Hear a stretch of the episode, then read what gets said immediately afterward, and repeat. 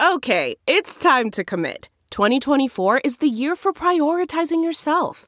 Begin your new smile journey with Byte, and you could start seeing results in just two to three weeks. Just order your at home impression kit today for only $14.95 at Byte.com. Byte Clear aligners are doctor directed and delivered to your door. Treatment costs thousands less than braces. Plus, they offer financing options, accept eligible insurance, and you can pay with your HSA FSA. Get 80% off your impression kit when you use code WONDERY at Byte.com. That's B-Y-T-E dot com. Start your confidence journey today with Byte. Man, that sunset is gorgeous. Grill, patio, sunset. Hard to get better than that. Unless you're browsing Carvana's inventory while you soak it all in. Oh, burger time. So sit back, get comfortable. Carvana's got thousands of cars under $20,000 just waiting for you. I could stay here forever. Carvana, where car buying meets comfort, meets convenience. Download the app or visit Carvana.com today. Delve into the shadows of the mind with Sleeping Dogs, a gripping murder mystery starring Academy Award winner Russell Crowe. Now available on digital. Crowe portrays an ex homicide detective unraveling a brutal murder he can't recall. Uncovering secrets from his past, he learns a chilling truth. It's best to let sleeping dogs lie. Visit sleepingdogsmovie.com slash Wondery to watch Sleeping Dogs, now on digital. That's sleepingdogsmovie.com slash Wondery. Welcome to episode 190 with my guest Aparna Nancherla. I'm Paul Gilmartin. This is the Mental Illness Happy Hour. Honesty about all the battles in our heads, from medically diagnosed conditions, past traumas, sexual dysfunction, to everyday compulsive negative thinking. This show's not meant to be a substitute for professional mental counseling. I'm not a therapist. It's not a doctor's office. It's more like a waiting room that doesn't suck. The website for this show is mentalpod.com. Uh, go there, check it out, read some blogs. Got a lot of guest blogs there. Um, uh, I've posted a few blogs of, of my own. Uh, there are surveys that you can fill out, um, which I read on the podcast. Uh, and you can also see how other people have uh, filled out the surveys. And you can also support the show financially um, on the website. Um, I want to read a couple before we get into the interview with uh, Aparna. Um, this is struggle in a sentence survey filled out by a woman who calls herself so very tired. Uh, she's african american and about dealing with racial bias. She writes i know you mean well but please stop asking questions about my hair. Um, this is from a woman who calls herself dual diagnosed marriage and family therapist. Uh, about her her anxiety, she writes, "My panic attacks feel like I'm stuck in a tanning bed during an earthquake, and the building has collapsed on the tanning bed with no way out." Uh, this is filled out by a woman who calls herself Andrea, and about being a sex crime victim, she writes, um, "I've never told anyone. I've never cried. I feel numb." Uh, and then a snapshot from her life. She writes, I'm completely broke and living on unemployment, going on six months now. I cannot bring myself to apply for a single job because I feel completely unworthy and I don't know who I am or what I am good at or what I should be doing. I'm failing at life. I never had kids and I'm afraid I will die and nobody will know or care that I ever existed. And the reason I wanted to read this, uh, Andrea, is because there, in my opinion, uh, there is a link between never having processed what happened to you and feeling stuck um, and depressed where you are right now. And uh, I really, really encourage you to go to um, either a rape, uh, rape crisis center. Um, go to the, the website rainn dot org. Uh, that's Rape and Incest National Network, and you can also you can um, sometimes find free counseling through there, um, or if they don't have it, they can refer you to someone else. You can also dial 211 uh, and find out what services are available in your area. But this person who can't get out of bed, who feels worthless, it is, in my opinion, completely related to that to that trauma, and I'm sure other traumas that have happened in your life as well. So sending you some love and a and a hug. This is the uh, same survey filled out by a, a woman who calls herself Captain Sarcasm about her anxiety. Like, my life depends on keeping a straight face in all situations while being tortured by an invisible individual.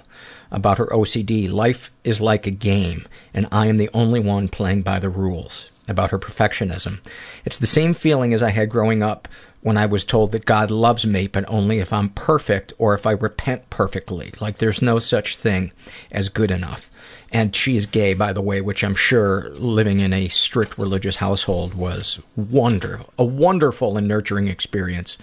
Um, snapshot from her life, trying to overcome perfectionism by making a list of things I like about myself, only to realize that there's nothing to put on the list because I don't embody any of the traits 100% of the time.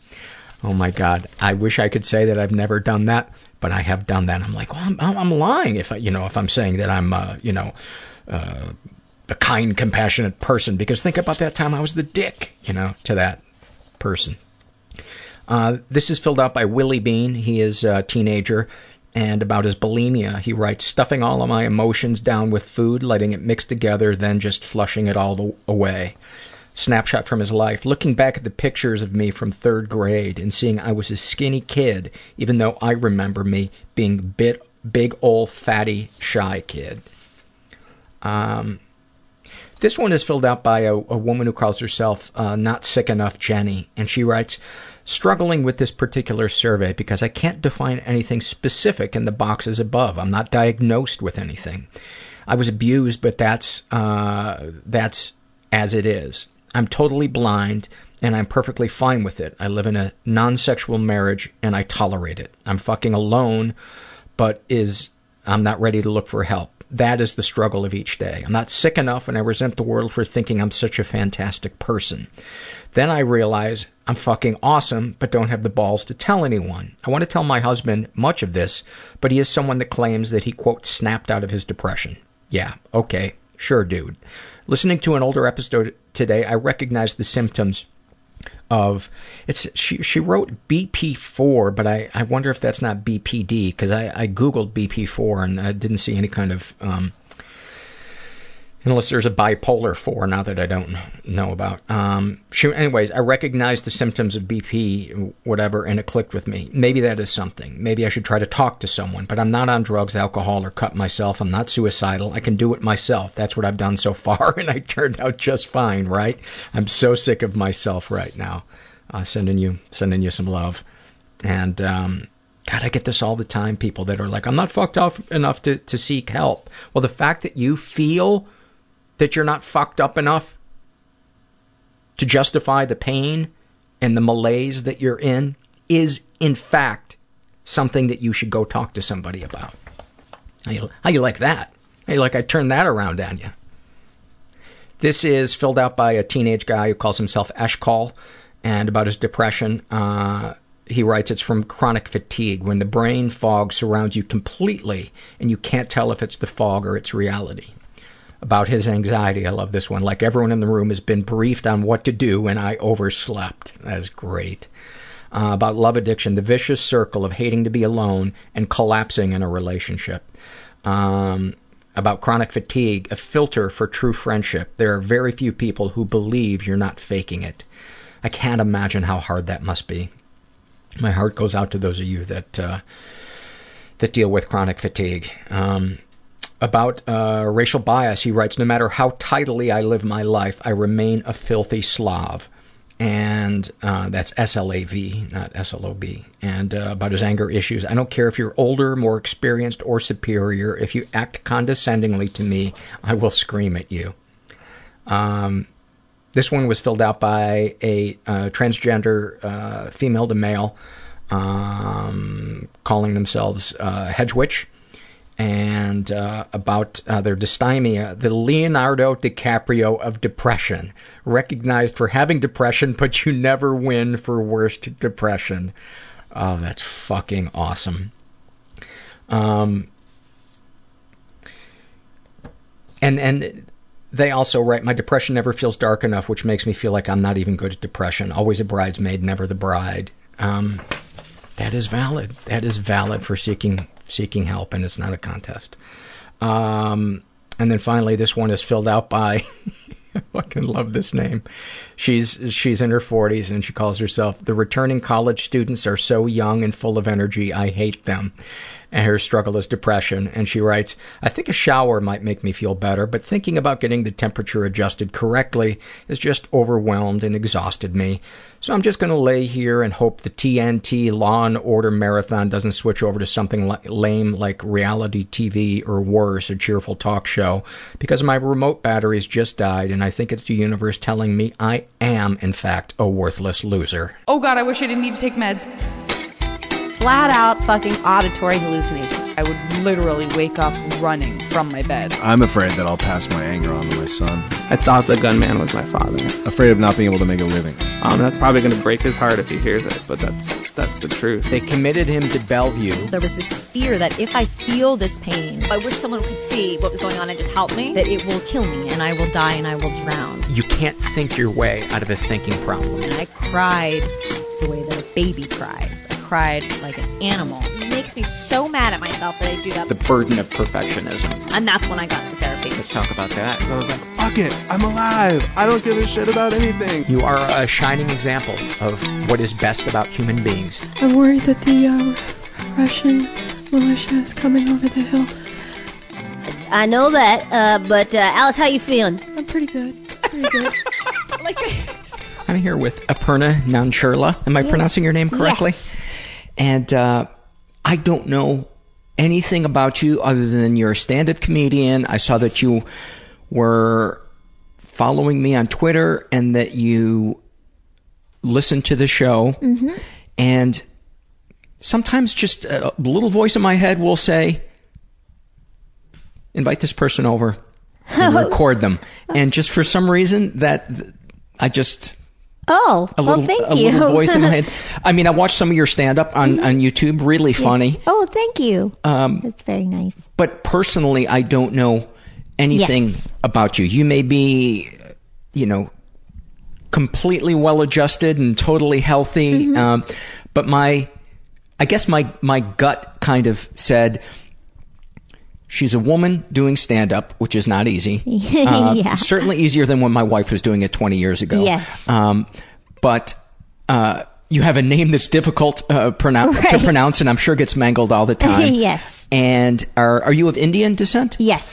And so I thought uh, there's probably, I would imagine, some type of dynamic with um, having. and Are you first generation, second generation? Um, my parents immigrated here, so I always forget what that makes me. I think First generation. First generation. Yes. Okay. Um, so I just thought uh, there's there's Oh. probably something in there. Yes. I I think I really the podcast really resonated with me and a friend a comic friend of mine was the one who referred me to it and I think I had been I had moved to Los Angeles about 2 years ago and I think I had been going through a lot of just um anxiety and depression, which I which I've had on and off my whole life, but I think it definitely flared up in different ways uh, after moving here, and I think it was just really nice to hear other people's experiences uh, in whatever form that comes with it, and just how different people cope with uh, having sort of demons in their head. I know it's kind of normal for performers to struggle with those types of things, but I think sometimes they, the struggle remains in the shadows and then just like whatever filters through to their act comes out, but they might not bring all of it to light. so I I participated in an interview um, last week, and the subject of it was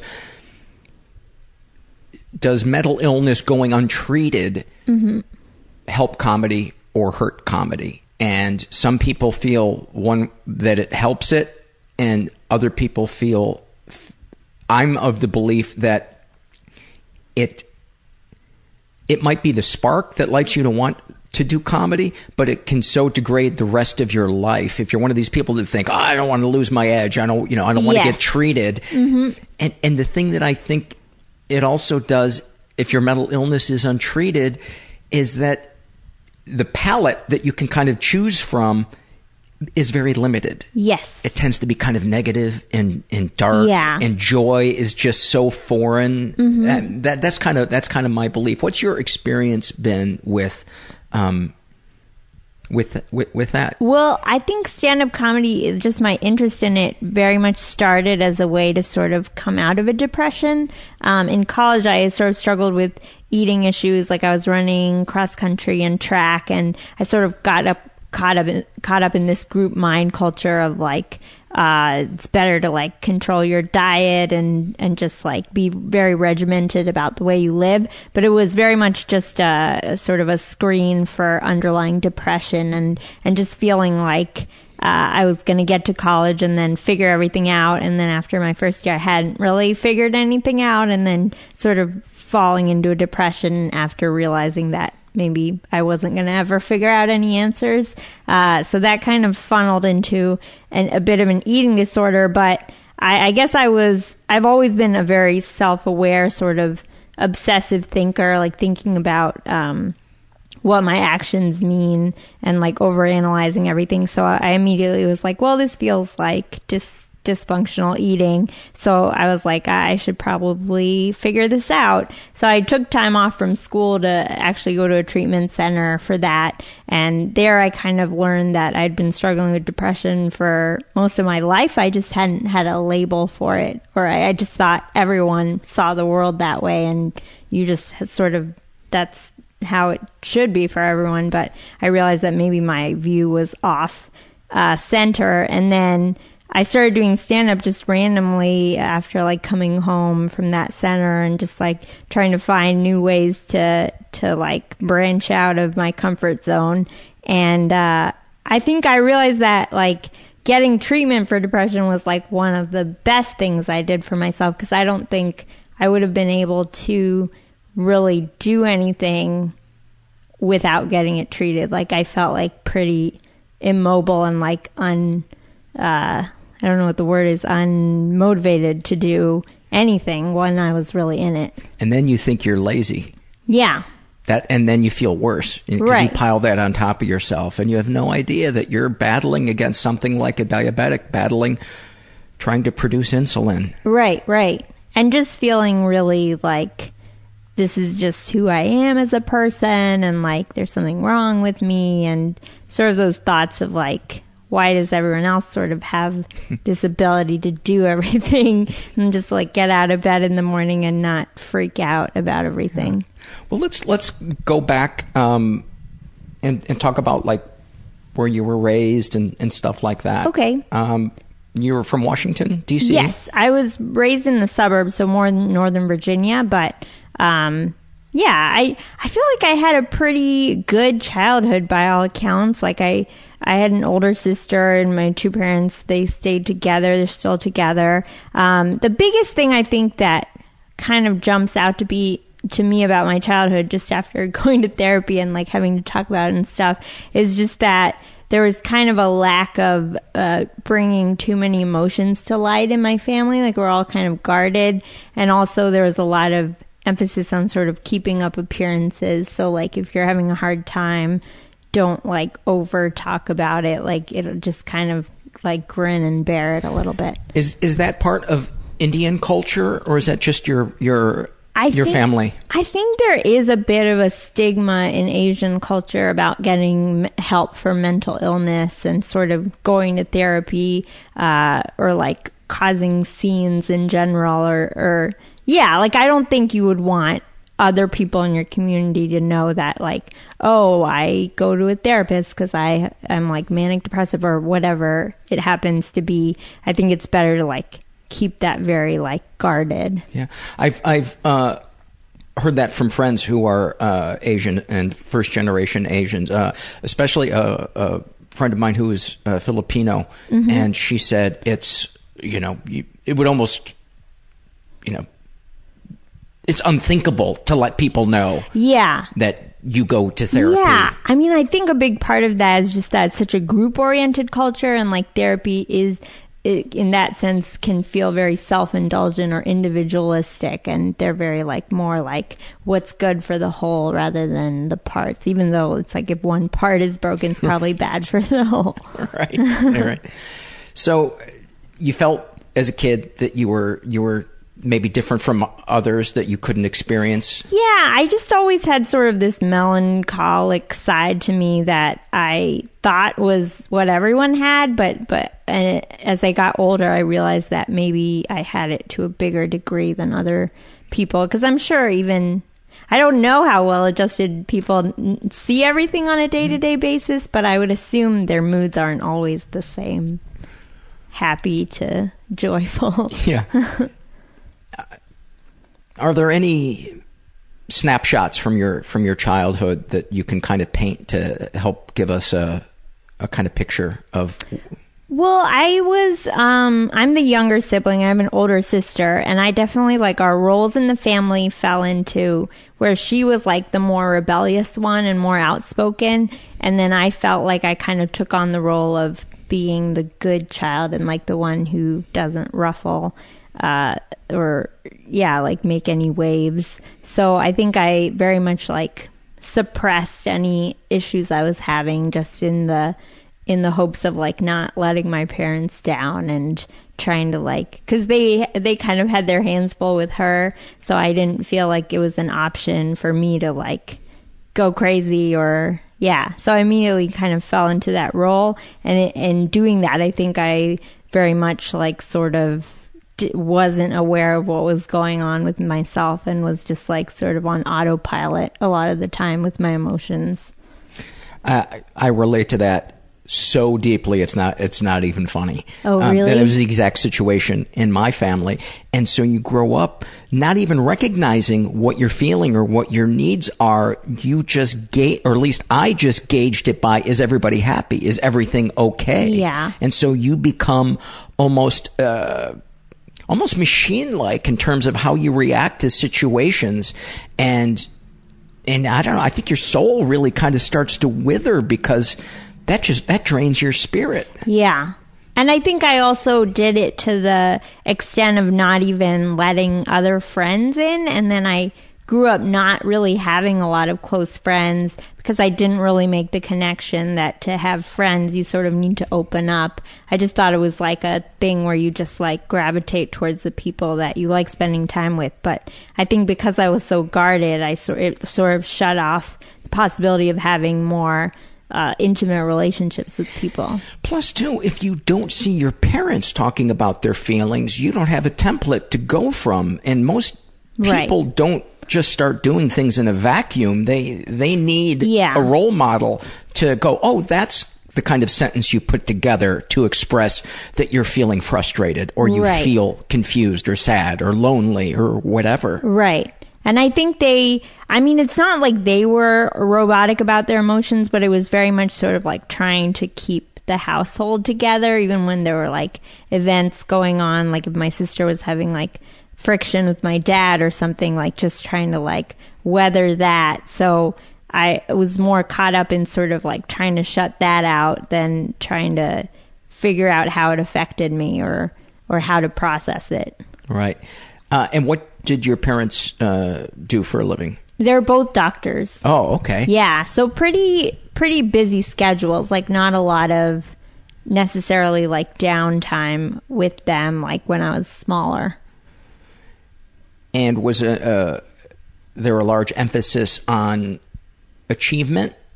Yeah, but it's weird cuz I I know other I have like a lot of South Asian friends and I feel like their parents were a lot more demanding directly to them whereas my parents sort of just assumed we would maintain a certain standard but weren't necessarily like waving our report cards uh, around. And, and did you maintain that standard? Yeah, like I think we internalized a lot of of like expectations. So it was like even though they weren't telling me something, I was like disappointed in myself. Gotcha. Yeah, because it was uh, sort of their behavior reflected that like work is a priority. Like you shouldn't sit around and not do anything. Like relaxing s- still needs to be like scheduled in. Re- relax from four to five. Yeah, yeah. Um, God damn it! I relaxed for ten minutes yeah, too yeah, long. Yeah, exactly. Uh, any seminal moments kind of stand out from childhood or, or adolescence? Um, I think I just like as a kid in school, like I had a lot of stress about going to school and like making friends. I had uh, like I think I have social anxiety now and a lot of it stems from childhood cuz I had like a few encounters of just being bullied and I think it was more just as it wasn't even that I was like really weird or something, like just that I was like quiet and probably wouldn't say anything about it that I was a target in that way. Just of like maybe like bullies sort of know who to target that won't like, you know, ever say anything happened. They can see in the eyes of another kid Yeah. who they can who they can get away with. And I, and I think for a lot of bullies they're they see that weakness in another kid and it's the weakness I think that they hate in, inside themselves, and and it just kind of inflame enrages Yeah. them in a way. I remember seeing a kid. I was not a, a, a bully, although there, there was certainly one kid that I was a dick to in my in, in my neighborhood. But I remember seeing a, a kid. Um, he was kind of a dorky kid, and he had on a Talking Heads T-shirt, Mhm. and they were not cool yet. He, This kid was ahead of the curve. Okay. You know, I was still listening to Led Zeppelin, and anything that wasn't Led Zeppelin, you know, you were you were a douchebag in my mind. And I remember this kid like proudly wearing this Talking Heads T-shirt. And I remember feeling rage Mhm. at him and, and wondering why why am I so angry Yeah. at this guy? And I think it's because he it's like he was he knew he was a target and he didn't care. And Yeah. and that just s- s- I don't know why that bothered me. Yeah. But, um sorry about that th- No, that no. tangent, but there there it's weird that dynamic in high school about what pisses you off and what pisses Yeah. other people off and what gets you picked on and what doesn't get you picked on and so would you just try to blend in i mean what would yeah, I mean, I think I was bullied more in elementary and middle school, and then high school. I sort of found like I just did a lot of extracurriculars, so I feel like I was able to meet people that way. Uh, and then I didn't feel necessarily like a target as much as I just felt sort of like under the radar, like like coasting a little bit. Uh, but yeah, like when I was little, I just like had strange like uh, outbursts of like aggression, like d- definitely just like boys like threatening me like with like violence but like in a way where I didn't know how serious they were but I just was a pretty naive kid so I assumed they were you know intending whatever they threatened and then just like having to go home and be like oh my god I can't ever go back to school and then just Oh. having to go back oh my Yeah. god that's so sad yeah, it's just like strange to like sort of have that thing. And then I would get a cry and not want to go to school, but not be able to tell my parents why exactly because I would be too scared to tell them why.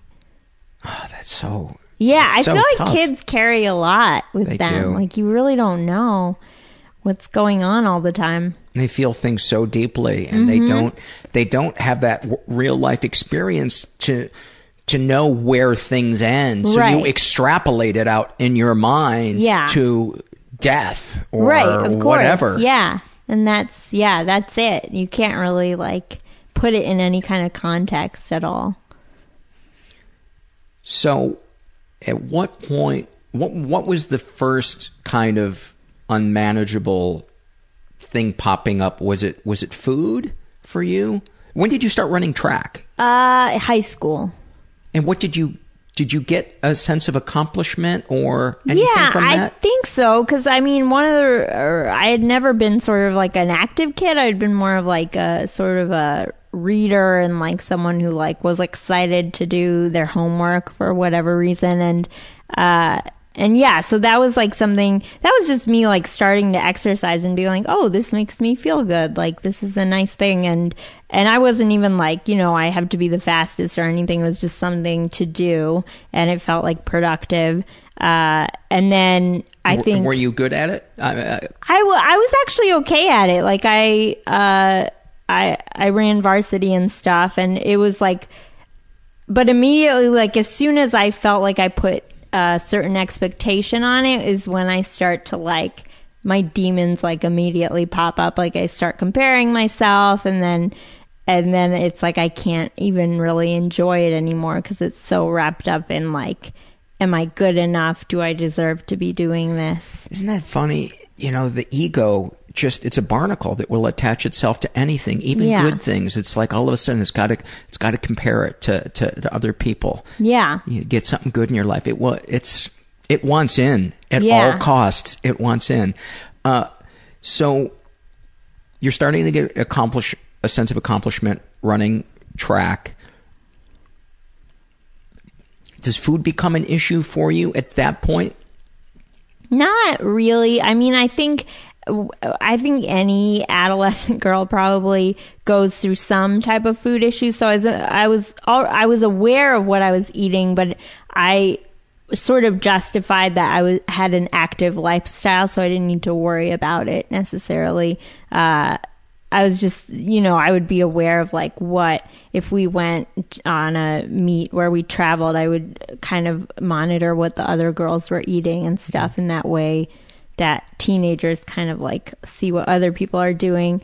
But uh but yeah, it wasn't until college where I sort of like really like lived with other people that it became like a lot more overbearing. The uh, comparing yourself to the other kids on the track team in high school, what uh, can you just talk about that a, a little bit? Yeah, I think I I compared in a lot of ways, just like you know, like how the girls were like treated by other guys, and like how who was like more popular, and then like who, how that correlated with like who was the fastest. Like I feel like I was always sort of like trying to rank people on different scales, just to like. I think I've always been like a control person, so it sort of gave me a sense of order to be like, this person is here on this scale, and this person is here on this scale. And I never sort of like put myself in that system, but it helped. it made me feel like calmer to like organize everyone else that way. And go, this person's popular because of that, and they got this Yeah. because of this, and this directly Right. relates to that, which I think is like the most human thing to do. But it's when it's out of control, then Yeah. it's crazy. Right. Yeah. And I think a lot of times there wasn't really an actual order to it. It was like a very skewed way of thinking. And I think I would just get so caught up in, no, this is the way things are and not be able to like break out of, of those like locked in beliefs. And so then what would your dream, your kind of unhealthy dream for yourself have been back then? I think it was just like, oh, like if I just keep like practicing, I'll be like a lot faster and then like people will be nicer to me and I'll like get more respect and like I'll like I'll actually deserve like a place here uh rather than just like being okay with where I was at. Yeah. Yeah. And I feel like that kind of thinking has like continued with me onto like whatever new thing I do. Like now I have it with comedy, obviously, but I know that a lot of people have that kind of thinking. Yeah, and it's so it's so insidious, and yet it's we're I think we're just wired, I, and I don't know if it's genetically that's in us or if society. Yeah. I don't know if it's like a biological drive to try to better oneself, but yeah, if it's like now it's kind of like gone crazy now that we don't actually have to do it for survival, but just for, I don't know, social order. So you get to college, and you start interacting more intimately Mhm. with other people, and seeing how they eat and how they live. What? Give me paint paint a picture for me, kind of.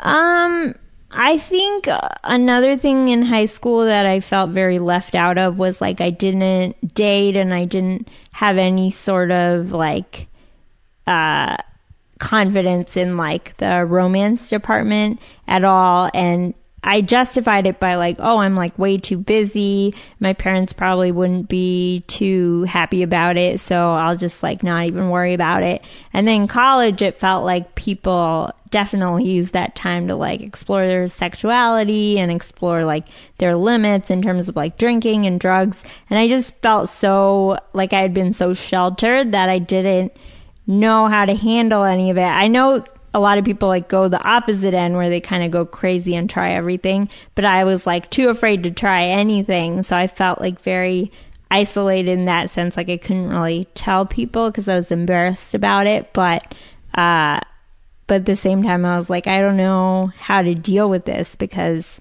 I feel like everyone else has the, these experiences and I don't, and I don't know what to do about it.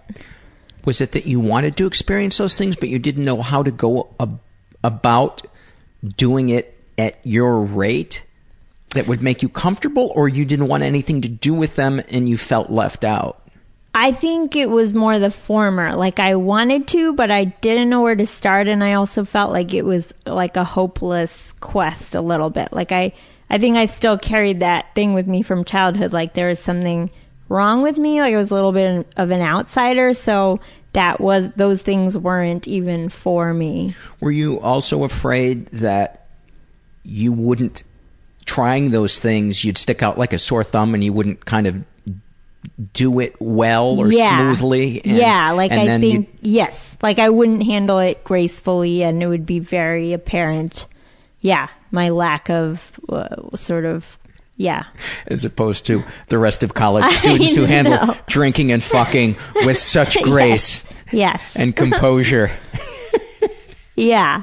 And then I didn't drink for a long time, and I felt like that actually made me feel more like left out rather than.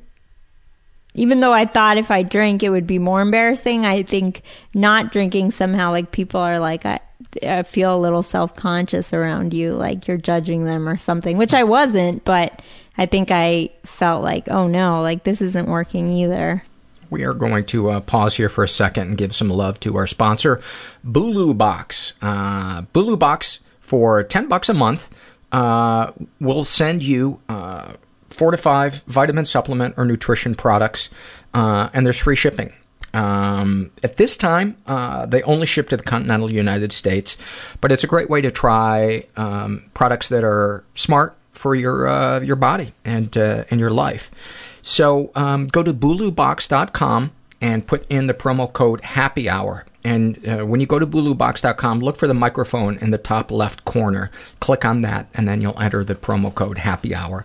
And uh, every month you get a, a sample of different things, sample size, and uh, that way you can decide what you want to buy uh, larger sizes of. So it's a good way to introduce yourself to products that you might not ever try uh, otherwise. So again, go to uh, bulubox.com and uh, click on the microphone in the upper left hand corner. Use the promo code Happy Hour, and uh, you can get your first box for free if you uh, if you use that uh, that promo code. Thank you, Bulu Box. So has the issue of, and this may be an understatement or obvious, but kind of keeping yourself in control always been an, an issue? Yes, I think it's been a big thing throughout my life. Like something I still struggle with, like daily, of like not feeling worthy if I don't check off certain boxes. I think that's a little bit of like obsessive compulsiveness, but I don't think it's to a like paralyzing degree, but it is definitely like if I do things in a certain order, like make sure to do certain things, it feels less uh, everything feels a little more manageable. There's a survey on the website called um, Struggle in a Sentence, and there's a list of things like OCD, um, depression, um, you know, sex addiction, alcoholism, and I ask people to try to, in a sentence or to summarize what it feels like to struggle with that issue. And the food one, uh, anorexia and bulimia, the one that kind of I, I hear over and over again is people use the word clean.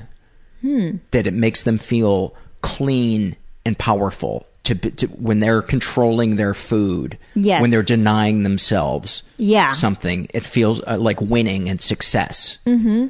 Can can you talk about that? Yeah, I think when I I think when when I was struggling with my eating, it did feel very much like if I was able to fit things into certain boxes like okay, I'm only going to eat like this many calories per day and these food groups, it felt very like powerful just to be able to uh, abide by that. And then I guess because food is so intimate, it's like what you're putting into your body that it feels like you are very like in control of your life. Like, cause I guess it's your, it's your energy source. So it, it, it sort of equates with, uh, how you feel and like how capable you feel of doing things. And when you eat something that's like quote unquote bad or that you've decided you shouldn't eat, it's like very much feels like a failure or like it's a very all or nothing, like the whole day is shot. I would imagine that for somebody who's anorexic or bulimic, your weight then becomes a visible trophy of your proof of how much power you do or don't have in your life. Yes.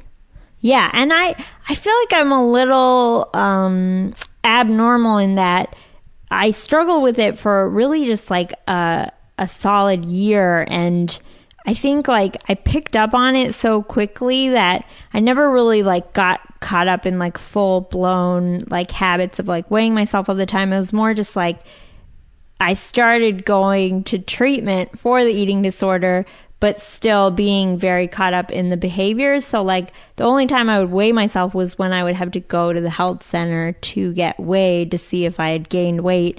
And then I would feel like happy when I hadn't gained any. But, like, uh, in terms of on my own time, The depth of that irony Yeah. is like to the Yeah. the core of the earth. right. I was like, I'm getting help, so I'm fine. But really, I was very like not doing anything but what they were asking me to do. So you're just kind of going through the motions with your r- recovery with food. yeah.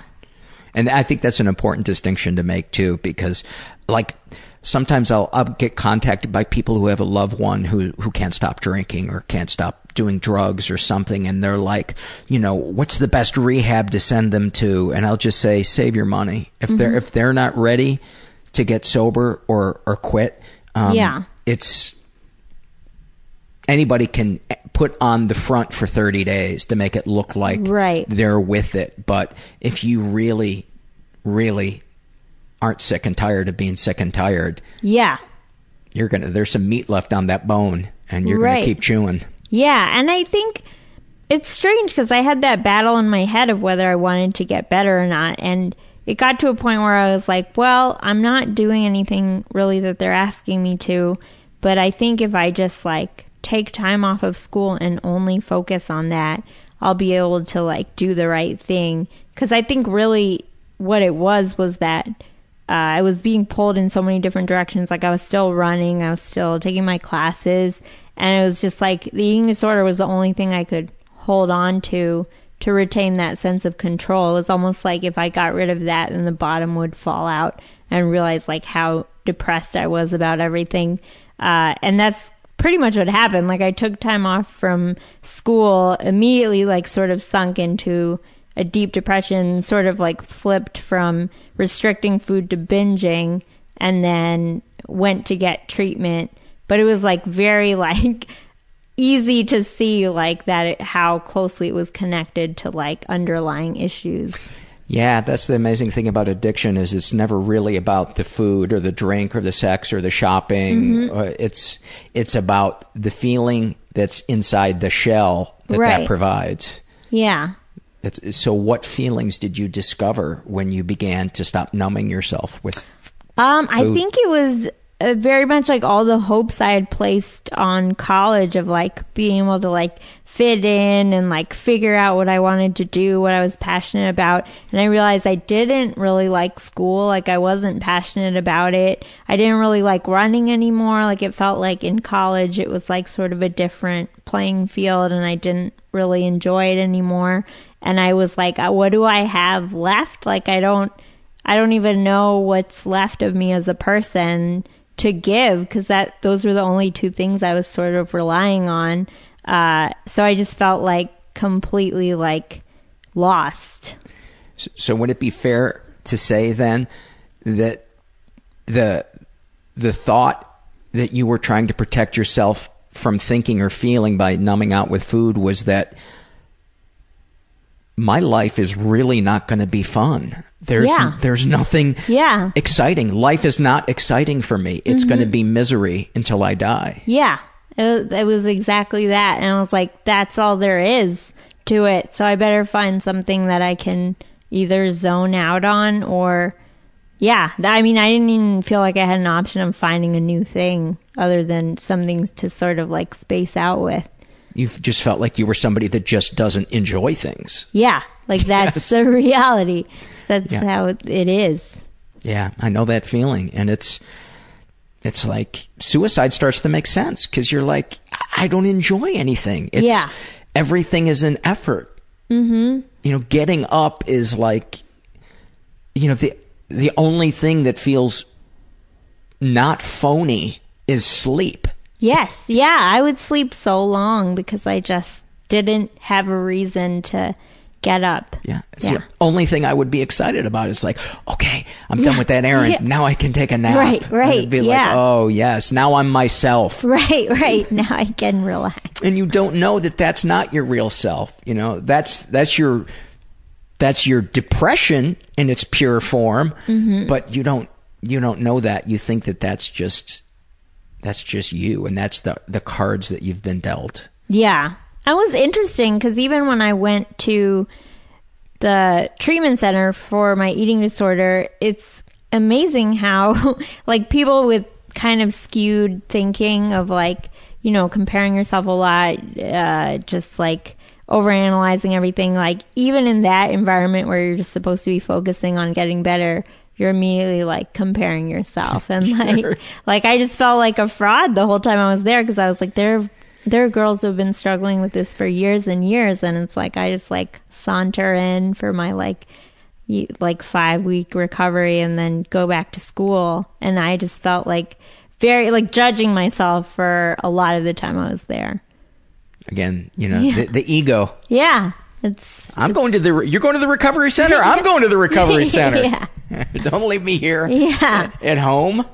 It's yeah it's crazy how that you can never really escape that your brain It's amazing. It's amazing how powerful and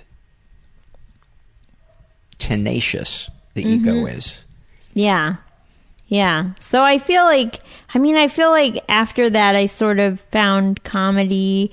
Uh, I mean, I didn't really pursue it until after I graduated from college, but the weird thing is like the longer I started doing comedy, like it helped with so many things I'd been struggling with in terms of like feeling like I didn't fit in and feeling like I didn't know what I was passionate about. But then it was like replaced by other things. Like I feel like anxiety cropped up as this huge thing in my life the more I did comedy, which I hadn't really struggled with as much before. Um, and now it's like, you know, almost more overpowering than my depression. So I don't know. That's funny because it, it- if we think that that person, place, or thing is going to ease that that anxiety, we just find that it's just it's like the Terminator. It's just shape shifting. It's just going to take another form. Yeah. So how do we deal with that that very core thing, which is usually some some version of I don't matter, you know, the universe hates me or God hates me or there is Yep. no God and this is all just a big chaotic clusterfuck. You know Mhm. what what what for you do you think is the core message that you kind of struggle with inside yourself? Um, yeah, I think it's very similar to everyone does not care for me. And it's strange because before it used to be that I'm invisible, but once you do comedy, you can't really justify it as like I get on stage with a microphone. Like clearly I'm not invisible, but now it's sort of shifted to I'm just like a space filler that people need in between things that they actually care about. Oh, that breaks my heart. That's like the latest iteration. and just like I'm not important, but I will fill space so that people can care more about the actual people that they like.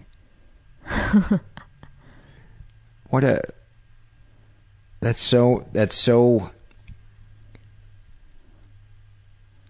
That's so mean. I know. That's I, so mean to I yourself. very mean inner voice. yeah. It's it's horrible. Like when I think about the thoughts I like have told myself for many years, it's like very like you wouldn't say that to even someone you didn't like No. a, a, a lot. Uh, but it's like that's been my inner monologue for so long. I'm like learning now to sort of not go down that path of thinking, but it's so hard when it's sort of like in there and like solidified. It's so good that you've identified it though, and it's and it. Yeah, I have these moments all the time when I'm interviewing people where that sick core message that they have comes up, and and I say, I view you as just the opposite of that. You know, I view you, and and that's what I want to say to you is, I you mm-hmm. walked in the door and you're like this sweet, charming, nice person that exudes warmth and and I was thanks. like I'm I'm happy she came over to do this and and then I hear you say that mean stuff about yourself and it doesn't matter how many times I could tell you that you Yeah. obviously ultimately have to feel that way about yourself but I just want to say that out loud because it I hate when people are mean to themselves and I and I feel the exact opposite way ab- uh, about them. Oh, thank you. You may be a complete cunt once you leave, yeah, leave yeah, here, but this is all an act. the uh, you know it your your demeanor is so non-threatening, so sweet. Good. Um, why would anybody not like you? Why would anybody not like you? Yeah, I don't know what it is because I feel like enough people have told me that that's not true. That like rationally, I can't keep telling myself that. But I guess it it has shifted a little just to that thought of, oh, people like you, but it's like you're, you know, you're whatever, like garnish, and then other people are like the main entree. Like you're not, you're not. You're enough. good, but Yeah. you're not. Yeah. You're Yeah. not the the one that people talk about. Yeah. Yeah. Oh, yeah. Oh yeah, I know that. I know that. yeah. Yeah, the ego loves to loves to put you in that in that one Yeah. because that way it can shit on anything that that you do because it'll go. You know, for me it was yeah, you're on TV, but it's basic cable. Right. You know, yeah, There's always a way to, yeah, shit on yourself. Right. And I think that's one of the dangers of making the pe- a people, place, or thing that's going to save us is because the brain will be able to think of anything to take apart a person, place, or thing. Right. And say that it's, oh, look at this fault that it Yeah. has. But if we can, so if we can get to a place where we believe that we're okay exactly as we are in this moment, that we don't need to do anything more, gain anything more, or be anything more. If we can get to that place, then nothing can be cut out, cut Yeah. out from. That it doesn't have any knees to be cut out from underneath. Yeah, I mean that's the latest thought I've been is sort of trying to just uh, wash my brain with, which is just like be okay with n- now and don't put it in any kind of a context or like on any kind of a scale. Like it's just okay, no matter what happens. Like you have a bad sad, like a stranger honks at you. Like no matter what, it's fine. Like everything is just okay. Yeah. If somebody close to you dies, that's part of life. Mhm. You know, it's it's but it's so hard it's so hard to get to that place and to and to and to stay in that place and, I- and to believe it. Cuz you can do it kind of intellectually, Yeah. but to feel it. That's that's the goal for me is to not only think these things but feel them to my to my core and I have experienced that so I know it's not bullshit, but it's work. Yeah, and sometimes immediately when I have that feeling of like okayness, I'll immediately be like, how do I bottle this Yes, so yes. I can come back to it because I'm gonna, not going to have this for very long. Do you have moments when your depression kind of gives way to an excitement about life?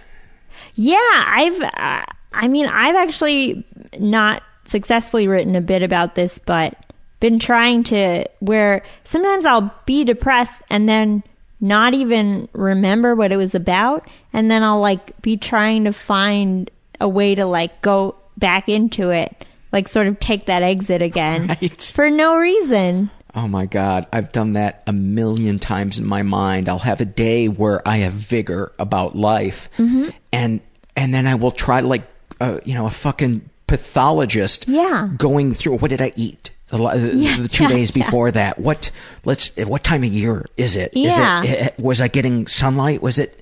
And then it, it's just it's so tiring sometimes. I know. not It's- knowing why.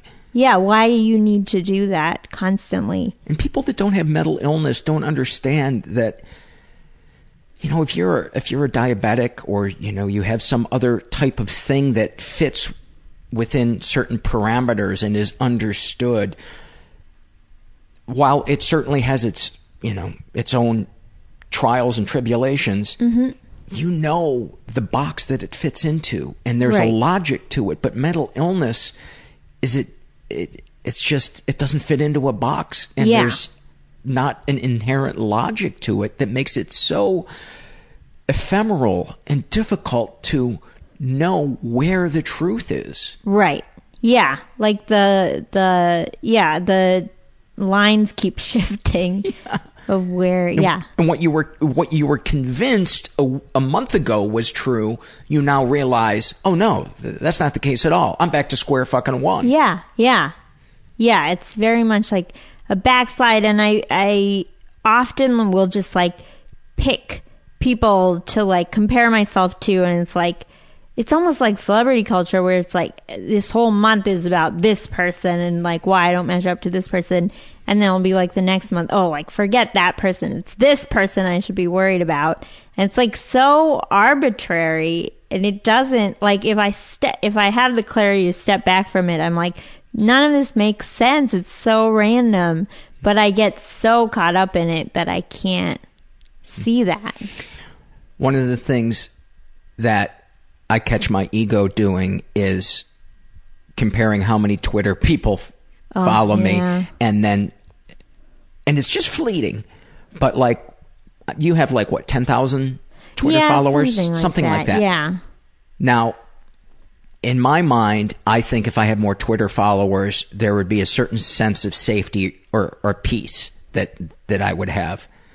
Yet you're sitting here with three times the number of Twitter followers that I have, and going through the same thing. So there there is no Yeah. there is no finish line where the switch flicks on and you're like ah I know, I'm done. I've arrived. yeah.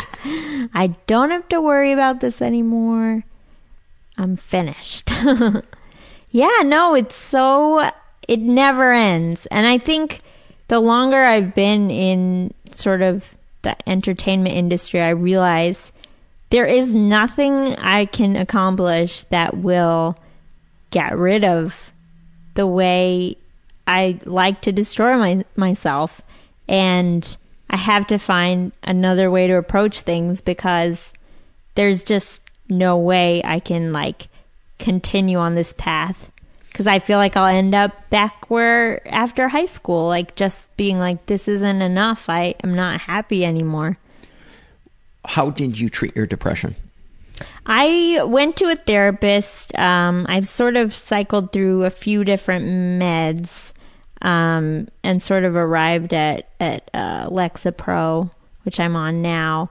But I've had sort of a weird experience with therapy. Like I, I really enjoyed going to it, and I very much support the idea of it. But I feel like I fall into that weird category of people pleasing, where I will go to a therapist who isn't necessarily right for me and then will be afraid to say oh maybe i need a different therapist and You just don't wanna hurt keep their feelings. going Right. yeah and just keep going and maybe not really be getting anything out of it Are you ever afraid to ter- tell your therapist things about your life? Do you hold stuff back? Yes. I feel like I have recently gotten a little better at telling them things, but it's very much like every session is kind of square one where I have to warm up a little and then will I be sort of brave enough to get into that stuff right away? Uh, but there's still some areas where I feel like very sort of guarded and like panicky about talking about them, and that's probably from you know from childhood. This is probably a stupid question, but can you talk about any of those? Oh, just like I think a lot around sexuality and like yeah, I think that's the main area where I feel most like sort of out of my element. Or like even as a person, like I don't talk about that stuff a lot on stage because I don't think I've ever my identity has been strongly tied to my sexuality, so it's really hard for me to sort of open up about it and not immediately feel like I am uh, sort of disgusting the other person, their like idea of me. Because I think I get sort of infantilized sometimes, either because I look young or my voice, so I don't. I feel like people don't want to hear that from me. It's amazing how different your take on yourself is. You know, you're this healthy, vibrant, attractive woman, and and you have these thoughts about yourself that it's it's weird, but it makes me feel better that it's like other people also have those thoughts about themselves. Yeah, that there is comfort in knowing that. I was in a support group one time and we were and it it just happened to be there was like 8 of us and it happened to be like these three really attractive Mm-hmm. people and all three in a row they talked about how much they hate themselves. Oh. And I suddenly realized, oh my God, it's.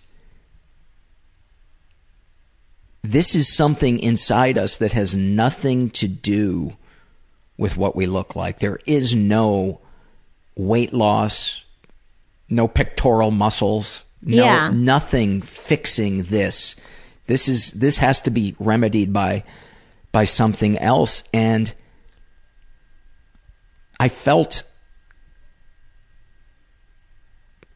I felt like all of a sudden I was in this really awesome weird club that that was really special because these people were being so honest and they're so vulnerable and so emotionally naked and I don't know. I, don't know how to how to describe it. Have you ever have you ever had an experience like that where you feel a, a, a connection, a deep connection to people, like in a in a support group or anything like that? Yeah, I think so. I mean, I think I think I personally like if I cry in front of another person, I feel very connected to them because I feel very self-conscious about it. So if I'm able to sort of let my guard down in that respect, I feel like they are seeing a part of me that I'm so generally so careful about. So I feel a little bit less uh, anxious than I normally do about how they're perceiving me because I'm sort of able to not worry about it to the extent that I'm just able to feel the emotion and not sort of first filter it through what is this person thinking of me. Right. Right. Yeah. Where let's let's go into your ego for a 2nd hmm If your ego got everything that it wanted, paint the life that you, that that you would have. I think I feel like it keeps changing uh, because now I feel like my brain has convinced me that I have certain limitations and I have to operate within them. So it's almost like I've pared down my dreams a little bit. Uh, but I think Is that a good thing, a bad thing, or or in between? I think it's in between because I don't know how much of it is being reasonable versus uh, my brain won one of the battles, or the negative part of my brain won one of the battles. Uh, I think ultimately, I mean, I just want to accept myself. Like that's more what I care about than external things. At least that's how I feel at at this point in my life. I don't know if I'll, I'll change. I mean, I worry very much about sort of getting caught up in the all the external trappings of, of show business, but but ultimately, I don't think any of that will mean anything if I don't like myself. Yeah. Do you think you're lovable? I feel like I've been called that, but I have such a hard time accepting it. like a really, really tough time. I'll immediately think of five people. I'm like, these people are lovable. I'm something else. That that would be one of the one of the words that I would use to describe you when you when oh, you thanks. when you, when you walked in the door. It's like you just have this lovable energy to you.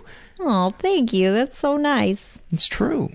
It's true. You know, and I I don't say that to to everybody because I'll be honest, I bumped into some people where I'm like, I can't wait to get out of the room. Oh no. You know, not, not necessarily people I've interviewed on this Yeah. show, but but in general. So I'm not I'm not just blowing smoke. I mean,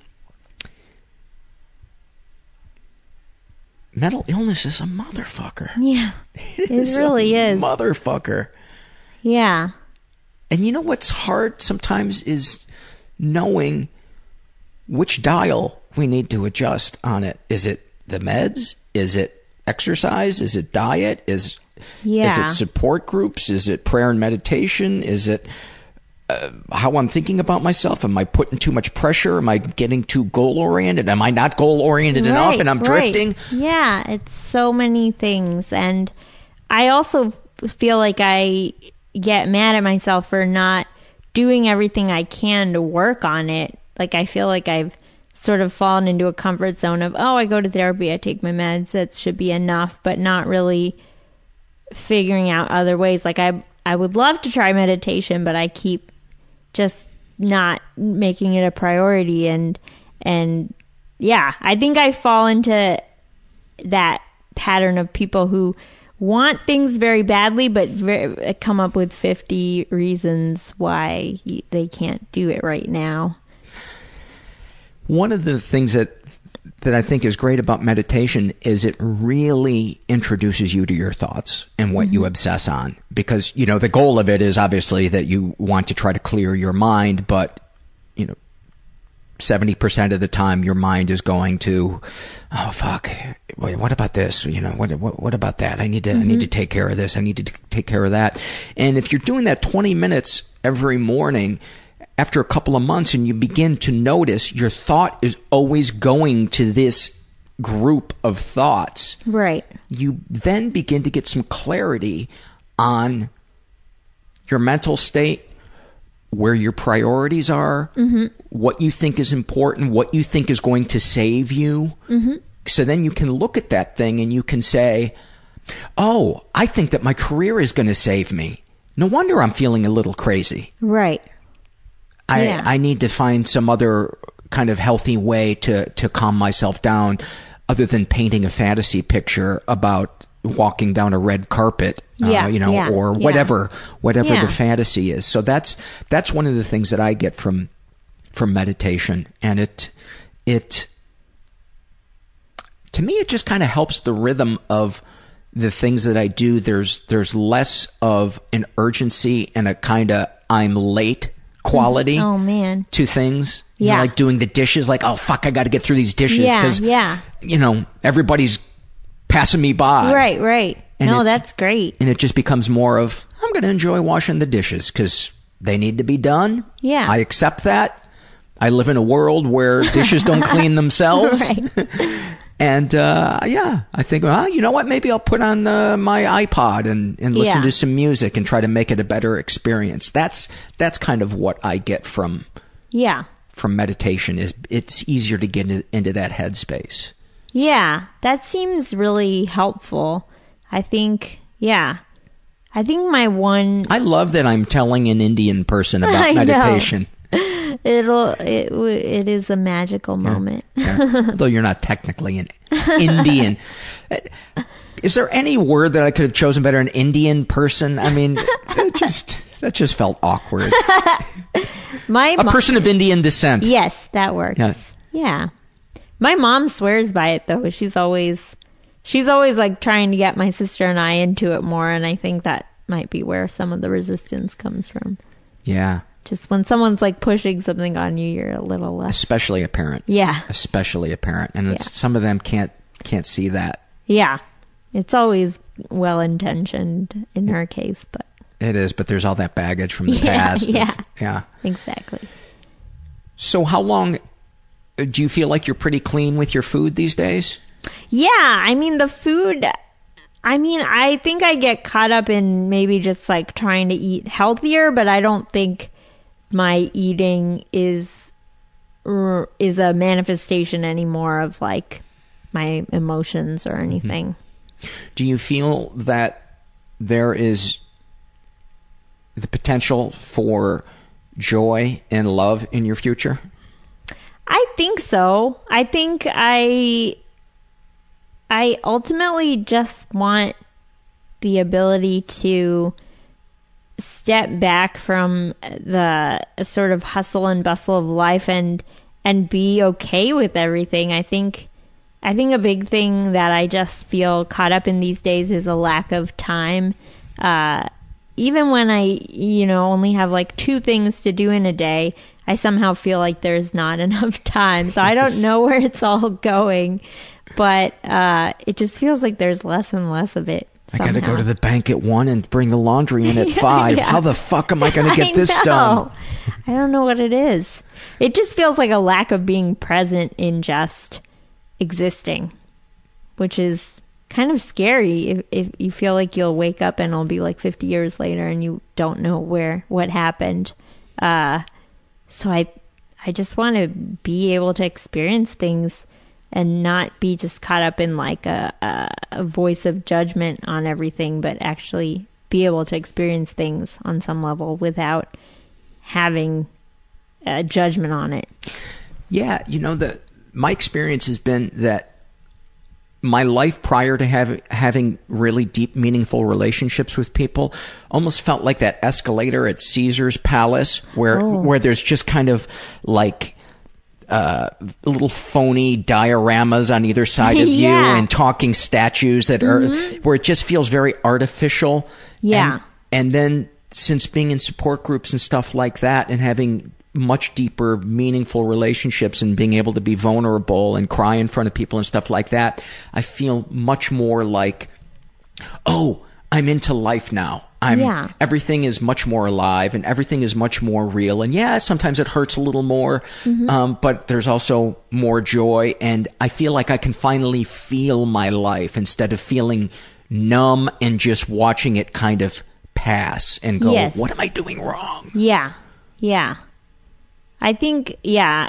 And I have a big uh, sort of uh, obstacle in my brain surrounding work. I don't know if it's that I grew up in a very work oriented household, but there's a lot of like resistance that has come up uh, gradually over the years around like being productive and doing work and like I just have a like really bad procrastination habit. I mean, I, I know a lot of people struggle with procrastination, but I really feel like it's to the point where I will never get things done that I want, that I care about.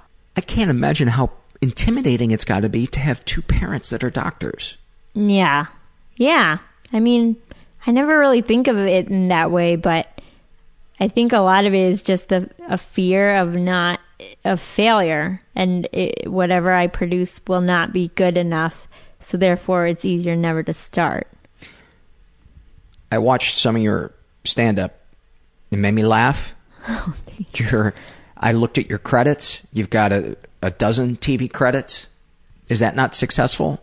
That that you you're making people laugh. You're making your living I think as a stand up comedian. Yeah, I think it's just easier to say uh, to not be satisfied or to to feel like you're you can improve in some area and I and I I think I I just fall into that habit of being like, well, this person is doing this and I am so far behind.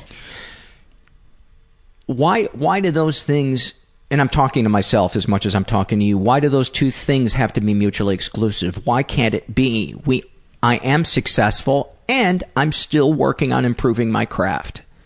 Yeah, that's true. I feel like it, they, yeah, I feel like they are two separate things. I don't know why. I don't know why I feel like the need to lump them together. I think it's a fear of being overly proud of myself and that it will somehow spiral into an ego monster. Yeah. That seems to be something that comes up a lot with uh, people that have parents that were immigrants. There seems to be very much a um, uh, don't get too big for your britches. Uh, Yeah. You're fully yourself if you're if you're proud. Yeah, I yeah, I think that's like really true. Like you're just supposed to be your best self, but don't draw attention to it. It's Mhm. a strange, yeah, it's a strange. Keep your head down and work your ass off. Yeah, yeah. I don't know what the Uh, overall like benefit of that is, but I guess it's just that you don't want to like you don't want someone to like take it away from you or something. Yeah, I mean, there's a there's certainly I I have respect for hardworking people, but what's the point of life if we can't? I don't know.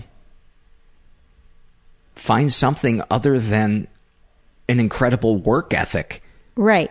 to Right, get up for right. to get up for in the morning. Yeah.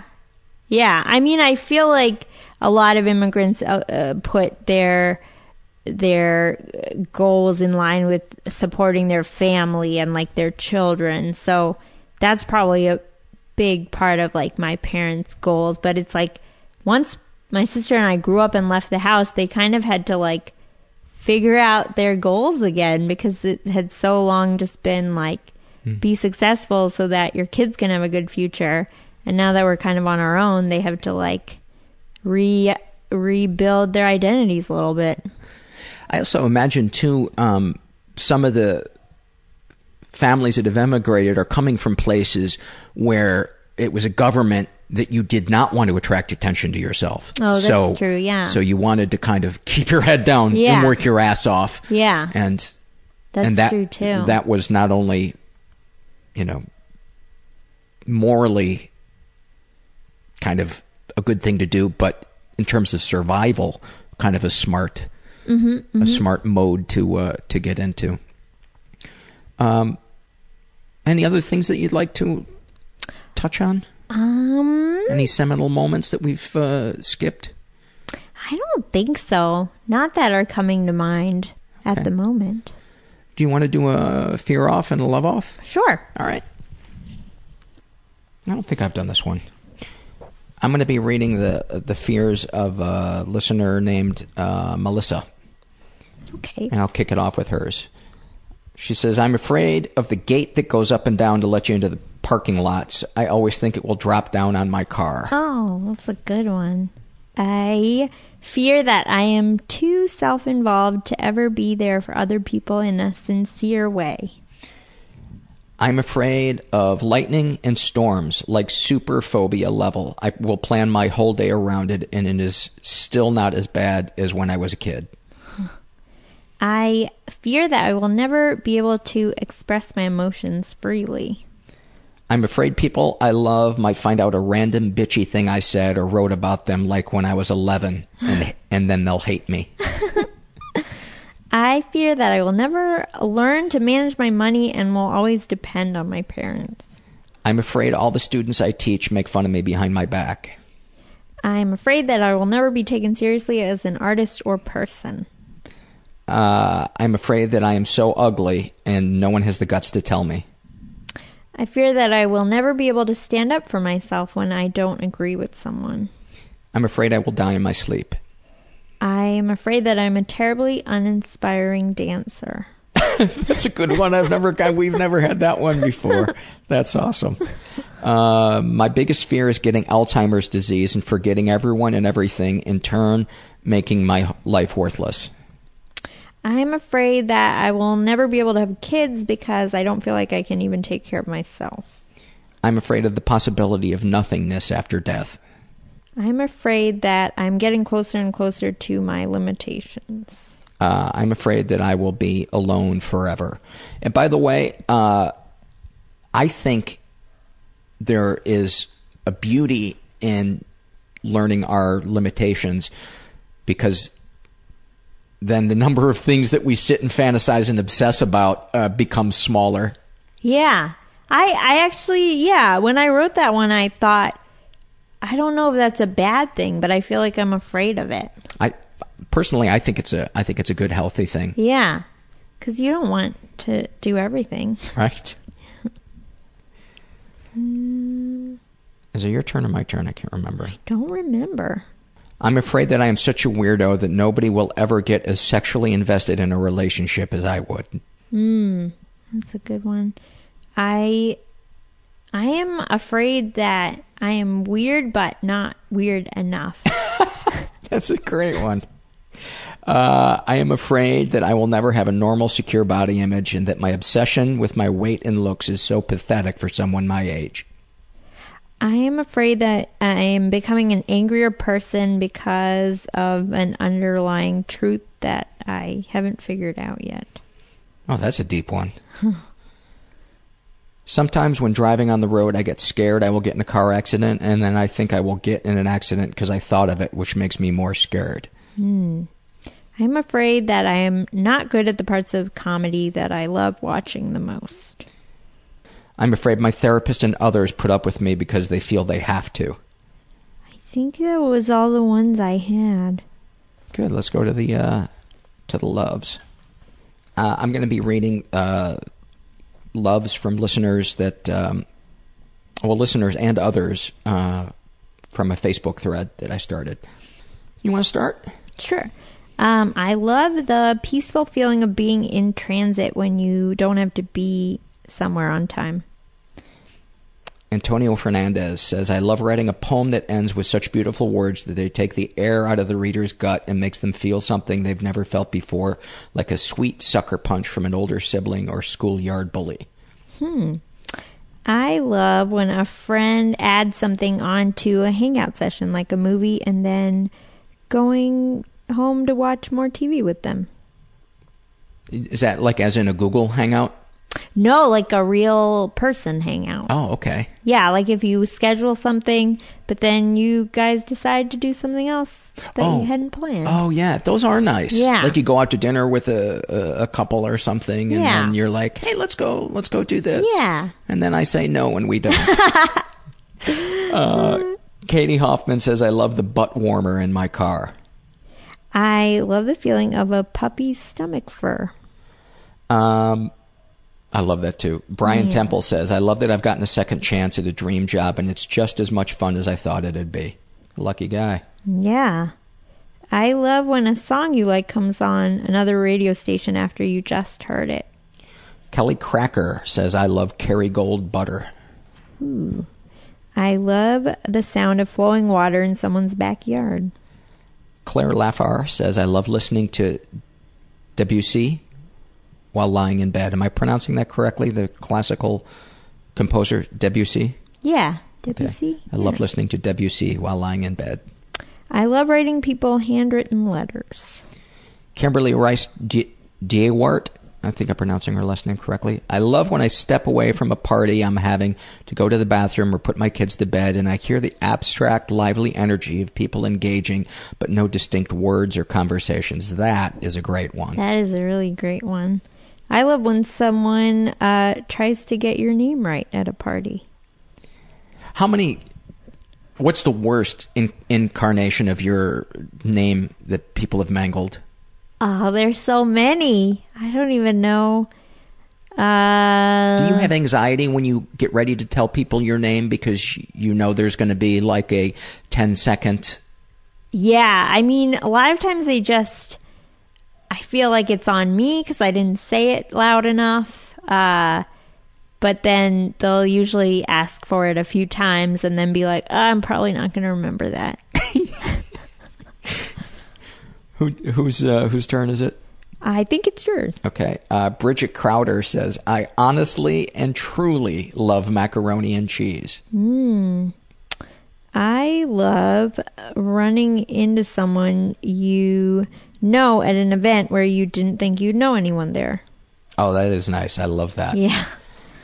Um, Nikki B says, I love whenever my roommate's kids say my name with enthusiasm, excitement, recognition, and purpose. Every time I hear it, I feel necessary and alive. That's a beautiful one. Oh. I love lying on the floor. That is, I, that is such a sublimely nice I thing. I don't know what it is. I sometimes I I just think about it and I don't even do it. It makes me feel better. I don't know why. I get it. Uh, Rochelle Ellsbury says, I love finding a song that perfectly fits my mood. I love wandering around a new neighborhood by myself. Uh, and hello, Rochelle, by the way. Um, Julie Westgate says, uh, I love the feeling of relief that comes when an animal rescue I am part of goes successfully. Oh, That is a good one. yeah. I love buying people gifts for no particular reason. Oh, that's sweet. You are lovable. Oh. Sometimes you see something and you think of a p- particular person. I'm going to make it your mission to feel better about yourself. and by that, I mean after you leave, I'm not going to ever do anything. Colleen Coughlin Taylor says, I love warm apple pie with ice cream. I think those were all of mine. Uh, and then I'm going to close with this last one from Zoe Whitehouse, who says, I love smiling at old people. It makes them go all bright and twinkly. Oh, What a nice one to end that's a on. great one. Aparna Nancherla? Yes. And I pronounced it correctly? Yes. Thank you so much for just being uh, sweet and open and honest and sharing your life with me and the listeners and uh, coming here to do this. I really appreciate it. Oh, thank you so much for having me. And thank you for doing this podcast. Many, many thanks to Aparna. Um, we recorded that a little while ago, so I, uh, as I like to do with my guests, I send them a follow-up email, let them know their episode's going up, and ask them for an update. And she's uh, she's been having a pretty rough year depression-wise uh, lately. Uh, she got her meds bumped up, but um, she feels like she's she's moving forward. And she was actually uh, traveling in India uh, as uh, she sent me the email, and uh, I probably should have told her to spread my insight about meditation around uh, around India because I, I think I can help those people. I think I can help that country be a little more spiritual. Before we get to uh, some emails and surveys, I want to remind you there's a couple of different ways to support this show. If you feel so inclined, go to the website mentalpod.com. Mentalpod is also the Twitter handle you can uh, follow me at. Uh, but go to mentalpod.com and you can make a one-time PayPal donation or my absolute favorite, uh, become a recurring monthly donor, which helps keep the show afloat. Um, you can sign up for as little as five bucks a month. It's uh, super simple. Um, just do it on PayPal. Um, and uh, yeah, couldn't couldn't be easier, and it means the world to me. Uh, you can also support us by shopping at Amazon through our search portal on our homepage, uh, right hand side, about halfway down. Make sure your ad blocker isn't on, and uh, Amazon will give us a couple of nickels if you buy something, and it doesn't uh, add any any commission to your bill. Amazon pays us. Um, you can also buy coffee mugs, T-shirts uh, at our uh, through our site um, with the Mental Illness Happy Hour logo on it. And uh, you can support us non-financially by uh, giving us a good iTunes review, writing something nice about it, or spreading the word through social media, which actually is a big deal. Um, that really, really helps bring new listeners. All right, enough of my yakking. Let's get to it. This is an email that I got from, uh, she calls herself G. Uh, I think she's female. I could be wrong. But um, she writes, uh, I have an unusual request for you to give you some background. Uh, I'm a PhD uh, math student with bipolar 1 disorder. Unfortunately, academia rewards the sort of behaviors that induce manic episodes, then rewards the manic behaviors themselves. Um, you're expected to forego sleep, exercise, and pretty much anything else that makes controlling bipolar disorder possible in favor of relentless research. This year, I had a severe manic episode that cost me a semester of work, which was directly caused by a period of extreme overwork. I'm not sure how to approach graduate school in a healthy manner. To make matters worse, my department, and many others, um, is notoriously bad at understanding and accommodating mental health problems. I'm afraid to confide in any of my professors or give them even a hint of what's going on for fear of losing my funding. Wow, this sounds a lot like the military. Uh, yes, it's theoretically protected by the ADA, but grad students lose funding all the time for a variety of reasons, and I would really have no avenue to protest. I'm also one of the only, yes, only female math grad students at my university, so admitting a mental disorder would crack the fragile ice I'm already on. So my request is this. I'm looking for someone with bipolar or other serious mental disorders, major depression, schizophrenia, etc., who has a graduate degree and has been at least somewhat successful in academia. I know it's a very specific request, but I'm truly desperate to make some connection with someone, and I figured you are my best bet. Thank you in advance. And uh, she says it's okay to read uh, her email address aloud, and uh, it is bipolargradstudent at gmail.com. Again, bipolar grad student at gmail.com. I hope, uh, hope you get some people sharing their experience and uh, some hope with you. This is um, this is an awful moment filled out by uh, I'd assume he's from Seattle. He calls himself Seahawk, and uh, he is in his 30s. And his awful moment, he writes, In my extended family of hot-headed, hot-headed Hispanics, I am known as the quiet one with the level head. I'm never one to freak out or lose my cool about things. However, one time I was playing paintball with my brother and some friends. We were playing a capture the flag game in a large wooded area. The size of the area was such that there weren't enough referees to keep an eye on all the action, so there was a, a bit of an honor system involved where you were supposed to call yourself out if you got hit but the ref didn't see you.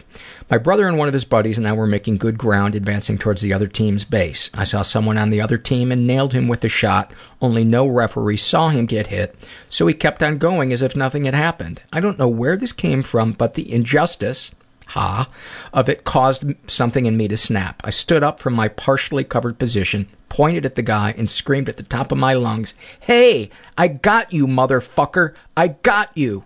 At that moment, I could see simultaneously in my brother's face looks of utter shock that I had lost it, annoyance that I had blown of all, all of our work and cover by screaming like a madman, and utter amusement while he took turns between howling with laughter and asking what the fuck I was doing.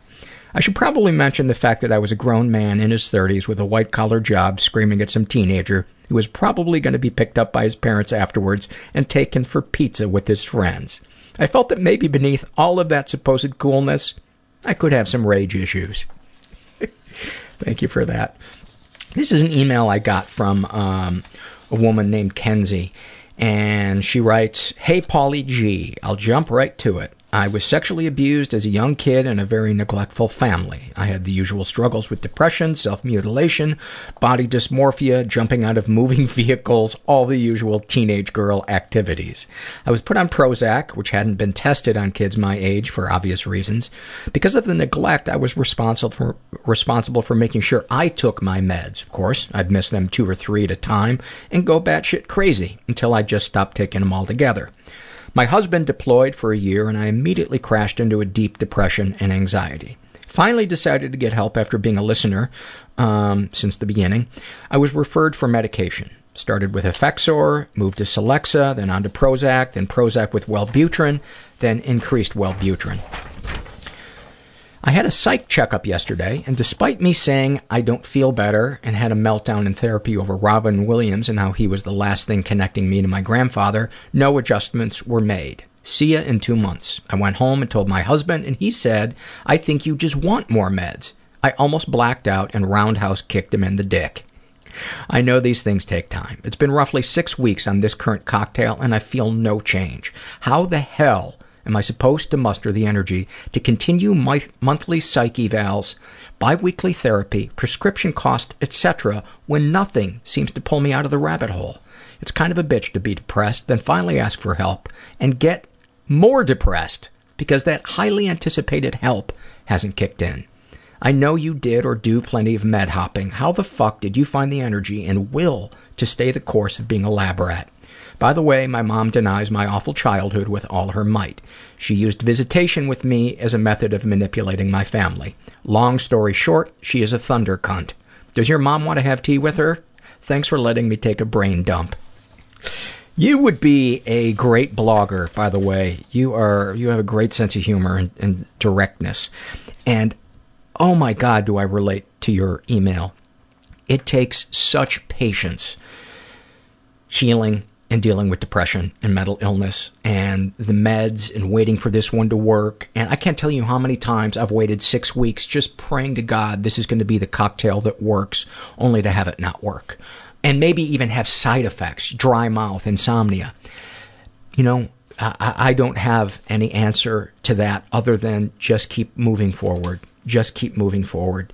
Um, it's, uh, it's just one step at a time and try to be compassionate with yourself and and have a support network of people that that won't tell you that you're being a baby or to just snap out of it or tell you that you want more meds you know some people just don't understand so sending you a hug and some love and letting you know that you are not the only one that goes through that but you are the only one I've ever heard call their mom a thunder cunt. You're a terrible person. Um, my mom is actually a thunder and lightning cunt. I feel terrible sometimes talking about my mom like that. She's not a cunt. She's a sick child of God who happens to be a cunt. She's not a cunt. I'm feeling terrible now that I'm saying this stuff. I can't resist though. All right, this is an awful moment filled out by uh, Liz, and she writes, "My mom passed away unexpectedly at the end of June, but luckily she'd always been open about she what she wanted for her quote celebration of life, including burning CDs of the songs she wanted and giving them to her friends. A close friend um, was with us during the week we spent waiting for my mom's heart to finally give out, and my aunt mentioned a blue notebook my mom had been writing in. The day mom passed, a friend of mine had taken the three hour drive to be with us, and she drove me back to my hometown to see if we could find this notebook. We did, and I couldn't help but laugh when I started going through it. Amongst random shopping lists and plans for a fundraiser she was working on was her, quote, plan. This plan not only had what she wanted my sister and I to say about her, but who would say what and in what order. Also, why she chose the, th- the songs that she did. Something that always drove me crazy about my mom was her to the minute itinerary she planned for any trips we went on. But this time, it saved us so much stress in planning her service. After all, she basically did all the work for us. That's awesome. Awfulsome, I should say. By the way, it's about 100 degrees in uh, my office right now, and I'm drinking hot tea because I am dumb. This is a shame and secret survey filled out by a woman who calls herself Emery. She is straight in her 20s, raised in a pretty dysfunctional environment, never been sexually abused, but she has been emotionally abused. Um, darkest thoughts. I read a lot of novels where the protagonist has been raped slash abused and somebody swoops in to save them. Uh, because I wish more than anything I had somebody to care for me in that way. I wish the abuse I've endured was more than emotional because maybe that way people would take me seriously and care a little more. Darkest secrets. When I was 17, I told my male teacher that I was being molested by my father, which was a lie. I have always had a problem with lying to get attention because it seemed like it was the only way people would notice me. Anyway, I never quite came out and said that I was molested, just kind of hinted. So the teacher got strangely close to me, spending after hours with me and holding my hand, spending time alone with me, then once kissed me on the lips while laying in bed together at his house because I, quote, couldn't bear to be at home. I got exactly what I wanted by lying, especially from an older male, because I've never had a relationship with my father. In fact, my father is mentally ill and had been homeless. Of course, eventually the truth came out and I admitted to lying to him and my mother. My mother has never treated me the same since. Even when I cut myself and showed her the scars to express how sorry and dead inside I feel, she closed the door on me that night and has never opened it again. This was 10 years ago, but I think about it every day. What a sorry excuse of a human I am to lie like that and still lie on a daily basis. That male teacher is still in my life. He smiles at me when we see each other, but that's about it. It hurts to see him. Um, her sexual fantasies include sex with older men. Um, in my head, I imagine them being a friend's dad and or uh, elder in some way. Uh, what, if anything, would you like to say to someone you haven't been able to? I would like to tell my mom that I do not understand why she had so many children with a mentally unstable man who kept us isolated as children, and that she could have at least let me go to school to get a break instead of homeschooling, and even that she didn't do. It was an every man fend for himself kind of deal. I would tell her that she cares about the children at the school she teaches at more than her own children. What do you wish for? For parents that give a fuck about me and a childhood that was normal. Have you shared these things with others? A bit with my husband, but this is the first time I've ever been this honest. How do you feel after writing these things down? Pathetic. I'm sorry that one wasn't uh, wasn't more more upbeat, but um, it really moved me. It it because you were so abandoned by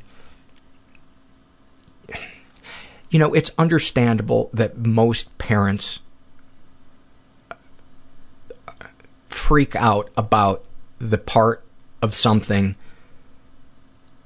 that isn't really the issue and they miss the underlying issue. You know, the underlying issue is why is my child lying to get attention instead of how can I make sure that they never lie again? See, that's what your mom thinks she's doing. She thinks that she's teaching you a lesson. And that's so fucked up because you know any parent with emotional intelligence is going to go oh my poor child needs more love and attention. That's what i'm going to give them.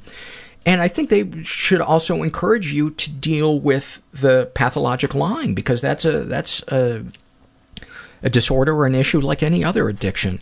And that's where your responsibility is emery is to get help for that and uh, you're probably not going to be able to change your mom, but you can change the way you feel about yourself and how you deal with the world. Um, and I have the feeling if you start to heal from that, that pain of not having a parent give a fuck about you in a childhood that was abnormal, I have the feeling that pain will start to ease and you won't feel weighed down by it. Um, this is a, an email I got from a guy uh, who, let's see, what does he want to be called? Think he wants to be called Nick. Um, and he writes, uh, it's been a while since I listened to the podcast. Uh, uh, by the way, love to, to read that as the first sentence. Uh, it really helped me while I was struggling with depression and anxiety, but since I've been doing better. Anyway, here's my problem. My girlfriend has been depressed a lot lately, and the other night she was acting very suicidal when I was talking to her. As a result, I ended up overreacting and calling 911. She's fine, but lashes out at me over the incident. Anytime I try to help or encourage her, I'm met with hostility. She also refuses to get help from her college's mental health services. I want her to get help because I worry for her safety, because trying to make her constantly feel better is incredibly emotionally draining. What do I do? She's been really supportive of me in graduating and trying to find a job after college, so I don't want to break up with her, but it's hard for me to be emotionally supportive of someone who isn't going to get help. And how do I help her get the help she needs? And I wrote him back and said, in a nutshell, you can't help her if she doesn't want it. Take care of yourself.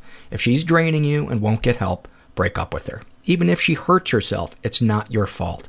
She may have to get worse before she admits she needs help, and sometimes the kindest thing people around someone like that can do is distance themselves from that person, but let them know why you're doing it. If enough people do that, they will eventually realize everybody can't be wrong. People have an obligation to their partners to take care of their health, and that includes mental health. If you're not willing to walk away from someone who refuses help, then you should absolutely seek help for yourself because you might have codependency issues. And check out uh, NAMI.org for some more insights and maybe a support group. And uh, NAMI is N-A-M-I dot org. Um, This is an awfulsome moment filled out by, uh, hold on, I'm, I'm starting to cool off a little bit. Let me take a sip of some boiling hot tea. Mmm. Oh, like I'm sitting on a briquette. This is filled out by Lily, and she writes, my boyfriend and I had spent a lovely afternoon together drinking Bloody Marys and reading the newspapers. We got hungry and decided to go for a curry. We had a delicious meal and decided to walk the four miles home to round off our evening. I suffer from some IBS type symptoms. Of course, you know where this is going. And normally I'm not a, not a fan of the awfulsome moments that involve this, but um, bear with me. Um, or should I say, bear down with me. I suffer from some IBS type symptoms and never know what's going to set it off. After walking about a mile, I felt the familiar stomach gurgle. I usually have time to get to a toilet, and so we began to walk a little faster. The gurgle sped up, and so did I, desperate to get myself to a loo. We were all of 300 meters from a pub when I realized I couldn't make it any further. Luckily, it was dark, and I jumped behind trees, pulled my pants and tights down just as torrents of liquid shot out of my bum. It went everywhere, including over my underwear and tights, and pantyhose. I ended up abandoning those in the bushes and cleaning off my legs with leaves. By the way, what a present that was for the homeowner. Uh, the whole time, my boyfriend uh, stood on the other side of the trees, and he was only concerned if I was okay. He knows exactly what was going on, and he only felt sorry for me. He was really understanding and caring, and it helped me to realize that I can be normal and completely myself and still be loved and found sexy. Totally awfulsome. Absolutely. Thank you for that, Lily. Um, and I got to say, that person's lawn right there is probably lush. It probably looks like the Brazilian rainforest right there. There's probably even a tiny grove of banana trees growing in your in your little sh- shat ghetto. Um, this is a shame and secret survey filled out by a woman who calls herself Kai, and uh, she's pansexual. She's 19, raised in a slightly uh, dysfunctional environment. Uh, ever been the victim of sexual abuse? Some stuff happened, but I don't know if it counts. Uh, when I was very young, a teenage aunt and I were playing at being mother and baby with myself as the baby. At some point, we ended up underneath the covers of a bed, and she got me to suck on her breasts to simulate breastfeeding. I completely forgot all about this until I was 16, and she completely denies this happened. I'm not sure if I am twisting an, an innocuous childhood memory into something else. Uh, ever been physically or emotionally abused? Um, not sure. My relationship with my mother is weird. I feel uncomfortable and unsafe around her, and I'm not able to provide the emotional support she wants from me. Um, I, I don't know why a parent is looking for emotional support from uh, a parent or a child. By the way, um, unless that you know parent is elderly. Um, Anyway, I probably wouldn't describe our relationship as being emotional incest, but I'm always drawn to and always relate uh, a lot to episodes of the podcast where mother child emotional incest is discussed, so I'm not sure. Uh, darkest thoughts, I think about murder and suicide a lot. I definitely fantasize about killing a lot of people or burning down my house with my family still inside. I also have a near constant desire to self harm in a really dramatic way. I'm talking about stuff like ripping my veins out. It's pretty awful darkest secrets. I'm not sure. I don't think anything's happened to me really. Um, I don't think uh, the sexual fantasies uh, really matter for this one. Um, Anything you'd like to say to someone you haven't been able to? Uh, I'd like to tell my brother he's a fucking control freak. Uh, I'd tell my mom to go to a therapist. I'd tell my dad that while it's not his fault that my autistic hypersensitivity really fucks me up, could he please just never touch me ever again because Jesus Christ, man, I can't deal with that shit. Um, what, if anything, do you wish for? To feel like I have independence and agency. To be a healthy weight.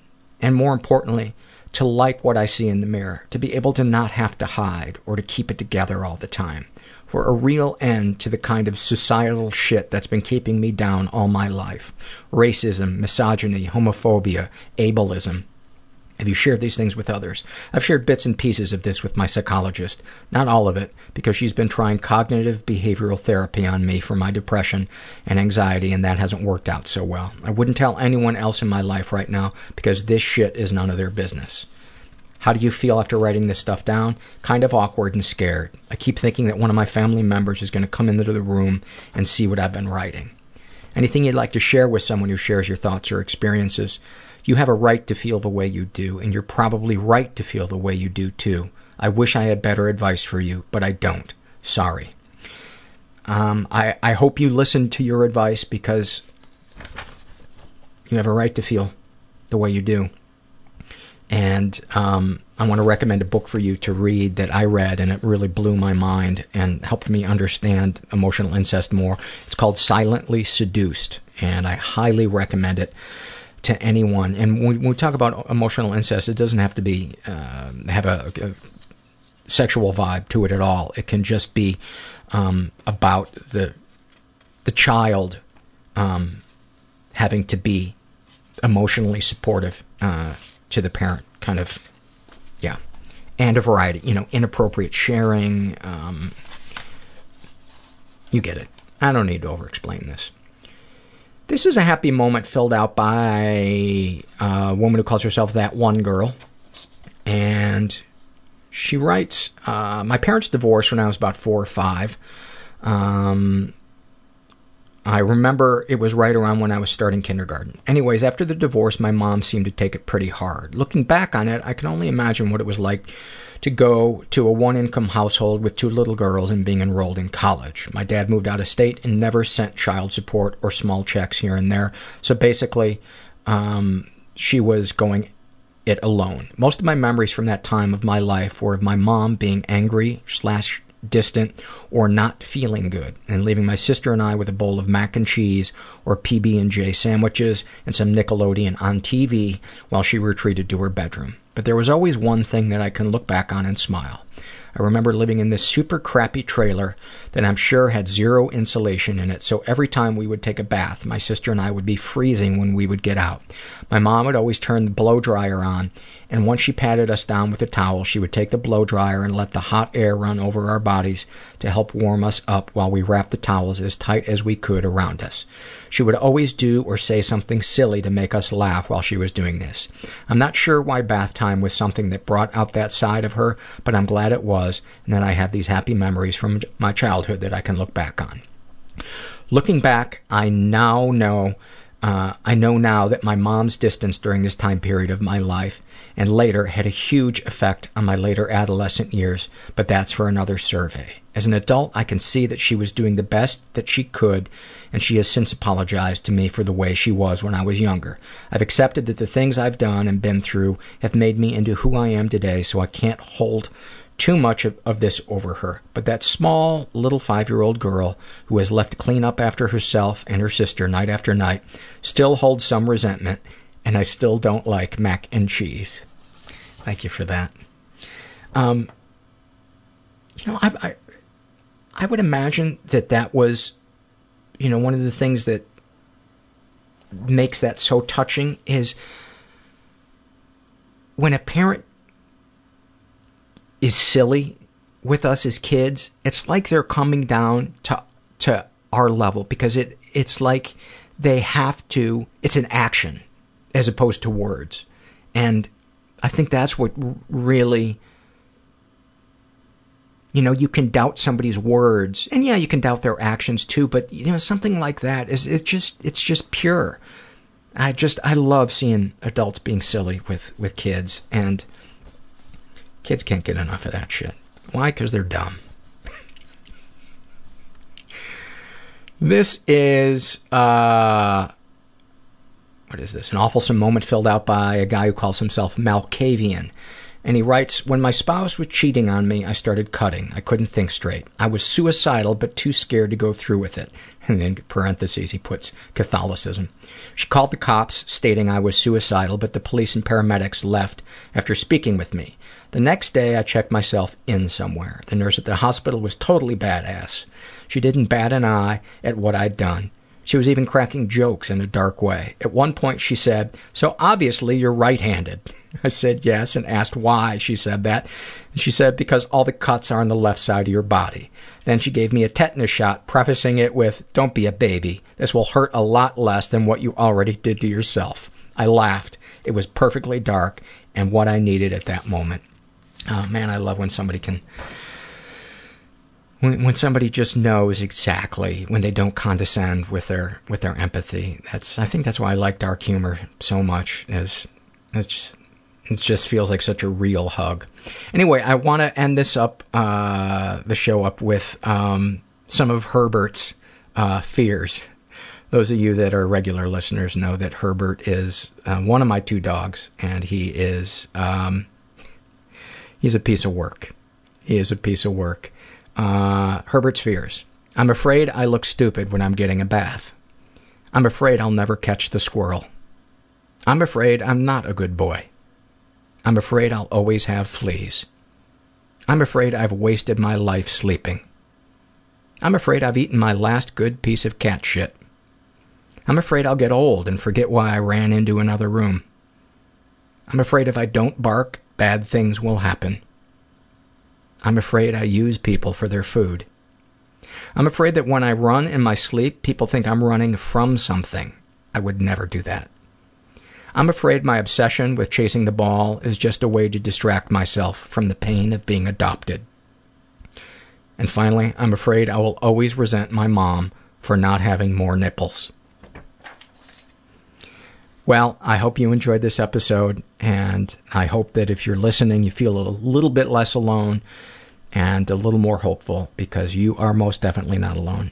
And um, oh, want to also remind you that LA Podfest is coming up, um, and I'm recording. If you're going to be in LA, I'm recording Monday. I'm sorry, Friday night, September 26th at 7 p.m. It's at the Hotel Sofitel, and my guest is going to be uh, Laura House. So please come check it out. And they're also going to be streaming it. And um, for you can get a pass to see any of the shows the night that they're video of it streaming for I believe it's $25 and it's available for three weeks afterwards. And that's to see any of the shows uh, video of the shows. So um, and they do give us a piece of that. So um, think about that that uh, Paul G gets a couple of nickels out of that um, and the website for that is lapodfest.com. And uh, you can find out how to get a weekend pass and all, all, all that other stuff. So, yeah, go check it out. Thank you guys so much. I appreciate it. Thanks for listening. Everybody I know is bizarrely beautifully Everybody I know is bizarrely beautifully Everybody fucked up in some weird way. Bizarrely beautifully fucked up in some weird way.